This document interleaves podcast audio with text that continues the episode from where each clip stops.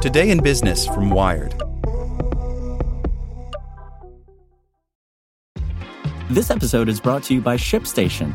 You know, some things take a lot of work, like sending little robots to far off distant planets. And just as that's challenging, so too is running a successful e commerce business, especially when there's so much to do. So I want to introduce you all to ShipStation. Now, I love using ShipStation because of its easy to use dashboard, which makes managing orders and printing labels a breeze and super smooth. Oh, and the customer service is just out of this world. It's exactly what you need to help grow your business. Sign up for your free 60-day trial at shipstation.com slash technews. That's shipstation.com slash technews. For the ones who work hard to ensure their crew can always go the extra mile, and the ones who get in early so everyone can go home on time, there's Grainger, offering professional-grade supplies backed by product experts so you can quickly and easily find what you need. Plus, you can count on access to a committed team ready to go the extra mile for you. Call, clickgrainger.com, or just stop by. Grainger, for the ones who get it done.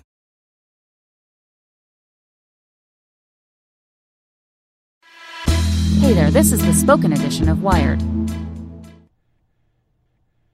Today's edition is brought to you by TD Ameritrade, who's reinventing how you invest. Whether you want to place a trade on Facebook Messenger or get market news from your smart speaker, TD Ameritrade's technology is designed to bring the market to you. See what's new at tdameritrade.com/innovation. Tech's new harassment policies are too late for some women by Natasha Tiku. In recent weeks, at least five big tech companies have revised their policies for handling sexual harassment complaints, saying they will no longer force employees to submit those claims to arbitration, a process that tends to favor employers. But many of the new policies come with hitches. They may apply only to claims of harassment and assault, and not claims of discrimination, retribution, and hostile work environment that often accompany harassment. And the policies typically don't apply to past cases of harassment. The case of Loretta Lee, a former Google engineer who filed a lawsuit against Google in February, highlights the distinctions. In her suit, Lee alleges that she faced daily harassment from male coworkers during her seven year tenure. Lee also claimed gender discrimination, hostile work environment, retaliation, interference, and wrongful termination. Even under Google's new policy, announced a week after 20,000 Google employees walked out of work to protest the company's handling of harassment cases, Lee would have been required to go to arbitration rather than pursue a lawsuit where claims can be resolved in public, often before a jury. Tuesday, after a bout of publicity about Lee's case, Google said it would relax its policy and allow her to take the harassment case to federal court because the arbitration process had not officially begun. But the company said Lee's other claims must still be handled in arbitration. That doesn't make any sense for any case I've ever taken in 27 years, says Lee's lawyer, Richard Hoyer. Nobody wants to make two lawsuits out of one. Google says it tweaked its policy to permit lawsuits involving any harassment claim that has not already started arbitration, including Lee's, because it wanted to do the right thing. If that's the case, Hoyer says there's an obvious choice. Ban mandatory arbitration for any cases involving harassment, discrimination, equal pay, and other protected rights. That is easy. That is the right thing to do, Hoyer says. Similarly, Uber in May said it would no longer force employees to take sexual harassment claims to arbitration. But the company was still fighting in federal court to keep 485 current employees, all women and people of color, including former engineer Susan Fowler, from pursuing a gender discrimination and harassment case in federal court filed by two Latina engineers, Roxana del Toro Lopez and Ana Medina. Before the court was scheduled to rule on a motion to compel arbitration, the case settled.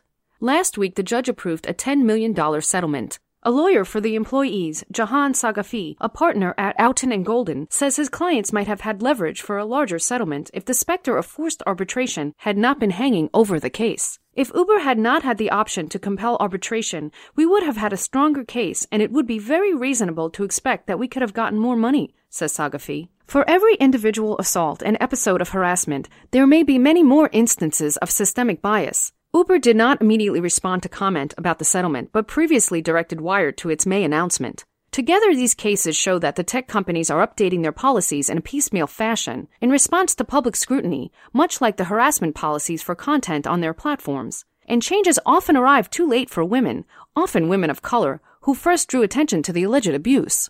Tina Huang filed a class action lawsuit alleging gender bias in pay and promotion at Twitter in 2015. If you didn't have an Ellen Pao and didn't have a Tina Huang, you probably wouldn't have seen the group of people walk out at Google. That message, it's resonating with workers, says Huang's lawyer, Jason Lohr, a lawyer with Lohr, Ripamonti, and Segarich. In Lee's case, emails between her lawyer, Hoyer, and Google's outside counsel, Brian Johnsrud, offer a glimpse into the way publicized changes play out in the real world. In March, Lee published a blog post critiquing the male dominated tech industry and techniques companies use to boost their diversity numbers. The email correspondence viewed by Wired shows Johnsrud took a week to respond to Lee's request not to arbitrate, waiting until the last day Lee could file an appeal about arbitration. In an exchange last month, Johnsrud wrote, I was surprised to receive your voicemail making a settlement demand after Miss Lee has tried to trash Google in the press and avoid arbitration. Unless Lee drastically lowered her demand, Johnsrud wrote, Google would send the case to arbitration. Google did not specify how many ongoing claims would also be affected by the change that benefits Lee, but said Lee's suit was an edge case.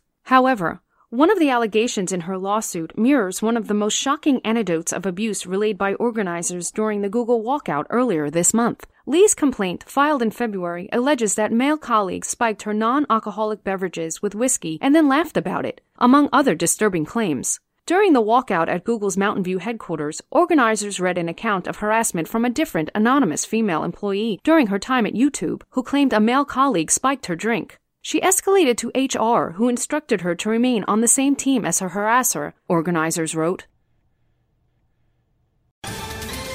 Ohio, ready for some quick mental health facts? Let's go. Nearly 2 million Ohioans live with a mental health condition. In the U.S., more than 50% of people will be diagnosed with a mental illness in their lifetime. Depression is a leading cause of disability worldwide. So, why are some of us still stigmatizing people living with a mental health condition when we know all of this? Let's listen to the facts and beat the stigma. Ohio, challenge what you know about mental health at beatthestigma.org.